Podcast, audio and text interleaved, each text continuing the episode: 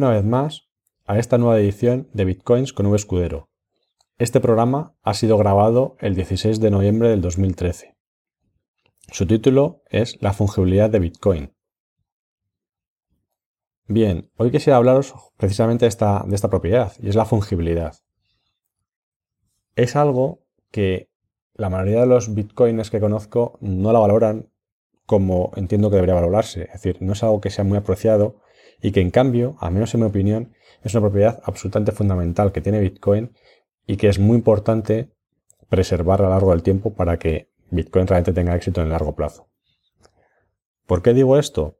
Bueno, pues primero vamos a empezar definiendo un poco qué es lo que entendemos por fungibilidad, porque es un término que tiene acepciones legales en distintos países, tiene sus particularidades, pero en este caso la fungibilidad vamos a entenderlo de la siguiente forma.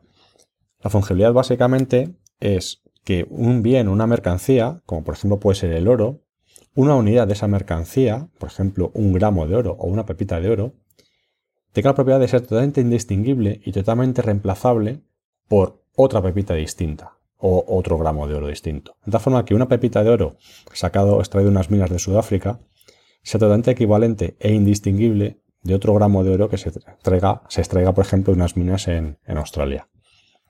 Esta propiedad no solamente lo tienen los activos como por ejemplo el oro, un activo físico que puedas tocar, también puede ser por ejemplo incluso unas acciones o unos bonos de una empresa, que quizá no sé si, vamos, no sé si es tan, tan claro que es un activo físico o quizá es un poco menos, es un poco más etéreo.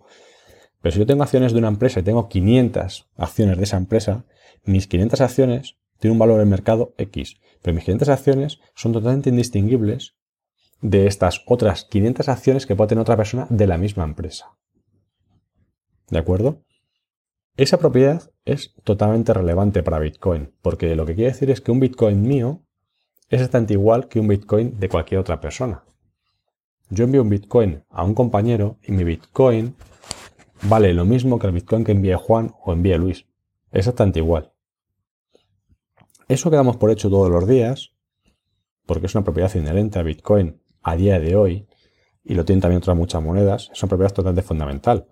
Recordemos qué pasaba hace unos cuantos meses, no hace mucho, cuando por ejemplo en Grecia estaban empezando a tener los problemas, o ya tienen los problemas con, la deuda, en los cuales hablaba de, dado que por ejemplo los alemanes no podían conseguir que los, los griegos devaluasen su moneda, porque al fin y al cabo la moneda es la misma de todos, es el euro, estaban incluso viendo las posibilidades determinar que los billetes impresos en Grecia tuvieran menor valor que los impresos en el resto de los países. Los billetes impresos en Grecia, al igual que el resto de los billetes que se imprimen en el resto de los países, tienen una numeración distinta, empiezan con una letra. Esa letra es identificativa del país. No es la inicial del país, pero sí una tabla de correspondencias entre la letra que está impresa en el billete de euro con el país de procedencia, de, cual, de donde se ha impreso. El caso, por ejemplo, de España es una V, el caso de Alemania es una X, y sin ir más lejos en el de Grecia era una Y. ¿Qué ocurriría, por ejemplo, si se determinara que por cada euro alemán, la correspondencia con los euros griegos fuera que por cada euro alemán hubiera que entregar 1,20 euros griegos? O, por ejemplo, de otra forma, que un griego pagara un euro y a cambio recibiría 0,80, es decir, recibiría 80 céntimos de euro de cualquier otro, de cualquier otro país. Sí, obviamente es una forma de evaluar la moneda, pero ya empezamos a tener un problema. Y es que las personas que están todos los días manejando billetes tendrían que andar comprobando no solamente que el billete es auténtico, sino que además ese billete tiene una numeración que no empieza por Y, porque si empieza por Y, ese billete tiene menos valor que los demás. Ya no son todos los euros iguales. Y eso es un problema muy importante. Obviamente, es una ciencia ficción, no se llegó a producir, pero incluso en aquel momento se estuvo barajando como una posibilidad. En Bitcoin lo que sucede es lo siguiente. De buena fe puede haber, y de hecho ya hay, desarrolladores que en un momento dado dicen, dado que se han producido tantísimos robos de bitcoins, y es una actividad bastante rentable porque dado el anonimato, la capacidad de anonimato que tienen los bitcoins, dadas las otras propiedades que tienen bitcoins, es relativamente sencillo robar los bitcoins de otra persona e irse con ese, con ese dinero, con ese Bitcoin, sin que te puedan localizar y sin tener consecuencias negativas para ti, ¿por qué no instauramos dentro del propio código de Bitcoin la siguiente propiedad y es poder marcar los bitcoins que vienen del narcotráfico, de drogas, de prostitución, de pedofilia, pornografía, del juego ilegal o en este caso en particular, por ejemplo, de robos directamente, marcarlos de una forma, de, forma, de una forma especial, de la forma que esos bitcoins no puedan ser gastados. Uno lo ve así y dice, bueno, si solamente es los bitcoins que, que han robado y que se sabe que se han robado, no está tan mal, porque estará muy bien que cuando un desaprensivo roba los bitcoins de otra persona, si luego no los pudiera robar, o sea, no los pudiera gastar, iba a ser una medida disuasoria para que no los hubiera robado en, ningún, en, un primer momento. De acuerdo, pero esto tiene contrapartidas y tiene una, tiene una serie de inconvenientes muy serios. ¿Cuáles son los inconvenientes importantes que le encuentro a, este, a esta situación? Pues el principal es que en el momento que aceptamos la idea de utilizar listas negras, lo que Mike Hearn, el desarrollador que ha propuesto esta idea y pertenece a la Bitcoin Foundation, ha llamado listas rojas, red listing, al fin y al cabo, lo que sucede es que de este tipo de listas siempre atentan contra las dos cosas, la privacidad y la descentralización. Y además que la privacidad, la descentralización es algo absolutamente esencial y que está en el propio ADN de Bitcoin sin lo cual Bitcoin no tendría sentido. ¿Qué es lo que ocurre cuando en un momento dado decimos marcar que estas monedas no son iguales que estas otras monedas de Bitcoin, porque provienen de alguna actividad ilícita? Primero, estamos metiendo un punto único de fallo, y esto es muy grave. Meter un punto único de fallo quiere decir que tiene que haber una autoridad, quien sea, una autoridad, una autoridad central, ya sea una persona, una fundación, un Estado, un gobierno, una empresa. Alguien tiene que decidir qué bitcoins se consideran que son robados y cuáles no lo son. Además, esa autoridad se rige por una serie de leyes, una serie de reglas, que posiblemente no sean internacionalmente aceptables o aceptadas. Es decir, por ejemplo, utilizar eh, dinero para apuestas o en casinos en Estados Unidos para el juego puede ser lícito, puede ser legal en un estado como el de Nevada, pero posiblemente no lo es en otros, vamos, posiblemente no, de hecho no lo es en otros muchos estados. ¿Qué ocurriría? Que los bitcoins se utilizan para esas actividades en esos sitios en particular, en esos estados, los cuales es ilegal se van a aclarar como bitcoins malos, bitcoins que no se deben de utilizar. Los bitcoins que provienen del narcotráfico, ¿cómo los identificas? Que se han utilizado para algún tipo de actividad ilícita. Es decir, no es nada fácil identificar cuáles son los bitcoins que sí que provienen de ese tipo de actividades y cuáles no. No es nada fácil. Pensemos que nuestros billetes de euro, dólares, libras y el resto están, la inmensa mayoría de los billetes, más del 80% de los billetes, tienen rastros y trazas de cocaína, heroína, metanfetaminas y todo tipo de drogas sintéticas en general.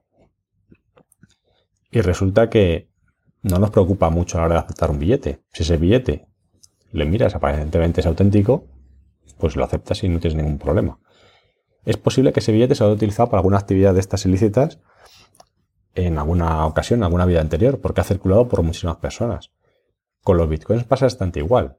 Tú no tienes ningún tipo de garantía que esos bitcoins que tú estás recibiendo ahora han circulado por muchísimas otras manos y posiblemente alguna operación de las cuatro o cinco anteriores que ha habido, pues a lo mejor se ha utilizado de alguna forma ilegal pero no es algo que te preocupe.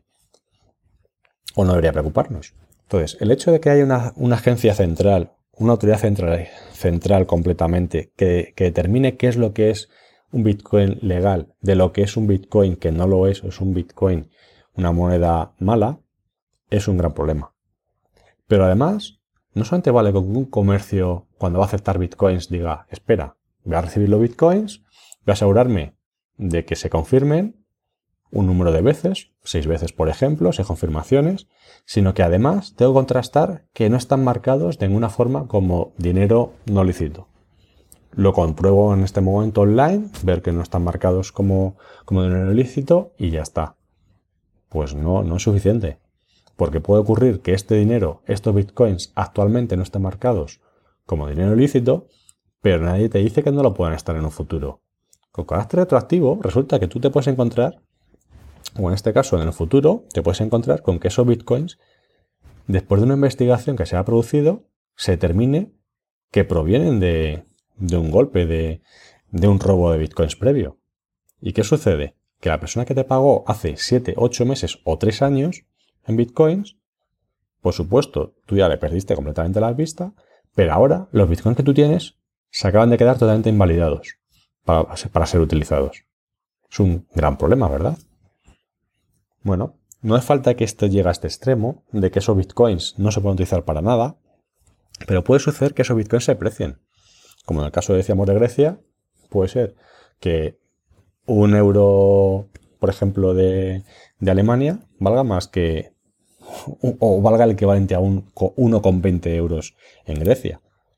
Bueno, pues aquí lo que puede suceder es algo parecido. Es decir, podría ocurrir, por ejemplo, que los mineros decidieran que a la hora de priorizar qué tipo de transacciones procesan y cuáles no, aquellas que provengan de monedas que aparentemente están marcadas con algún tipo de problema de este estilo, las dejen para el final y por tanto sus transacciones se retrasen muchísimo más que todas las demás. Pues esto provocaría un, serio, un serio perjuicio. Entonces, aquí como usuarios, la verdad es que no tenemos muchas posibilidades de, de decisión, pero creo que sí que podemos dejarnos oír.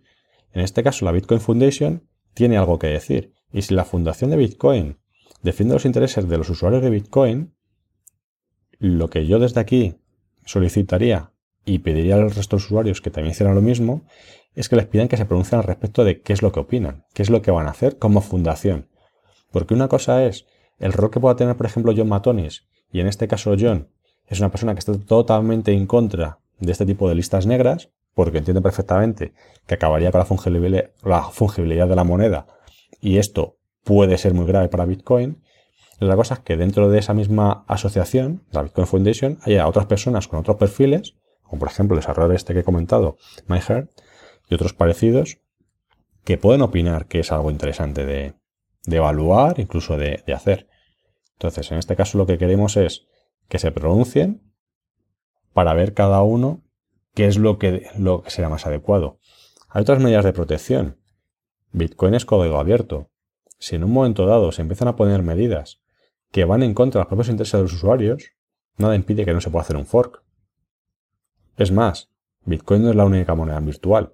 Y si bien hay otras muchas que han utilizado sus, muchas de sus ideas, precisamente la parte principal de la cadena de bloques, nada impide que Litecoin u otras monedas no sigan esa misma deriva y simplemente se revalorizarán mucho más de lo que puede empezar a pasar que valiera un Bitcoin en el futuro si esto no se mitiga a tiempo. Sinceramente pienso que no vamos a llegar, o sea, pienso sinceramente que, que Bitcoin no va a tener problemas en este aspecto, en el corto plazo al menos o en el medio plazo, se va a evitar, pero es un riesgo que siempre está ahí y hay que estar vigilante para, para evitar que suceda. Y la única forma de poderlo conseguir creo que es teniendo información sabiendo muy bien qué es lo que te juegas con las decisiones de los desarrolladores, de los mineros y el resto de los usuarios, cuando decidimos implementar una nueva funcionalidad, que en principio puede verse como algo positivo, como en este caso aparentemente es evitar que los bitcoins robados puedan ser utilizados, pero que tiene una serie de contrapartidas importantes como las que estamos describiendo.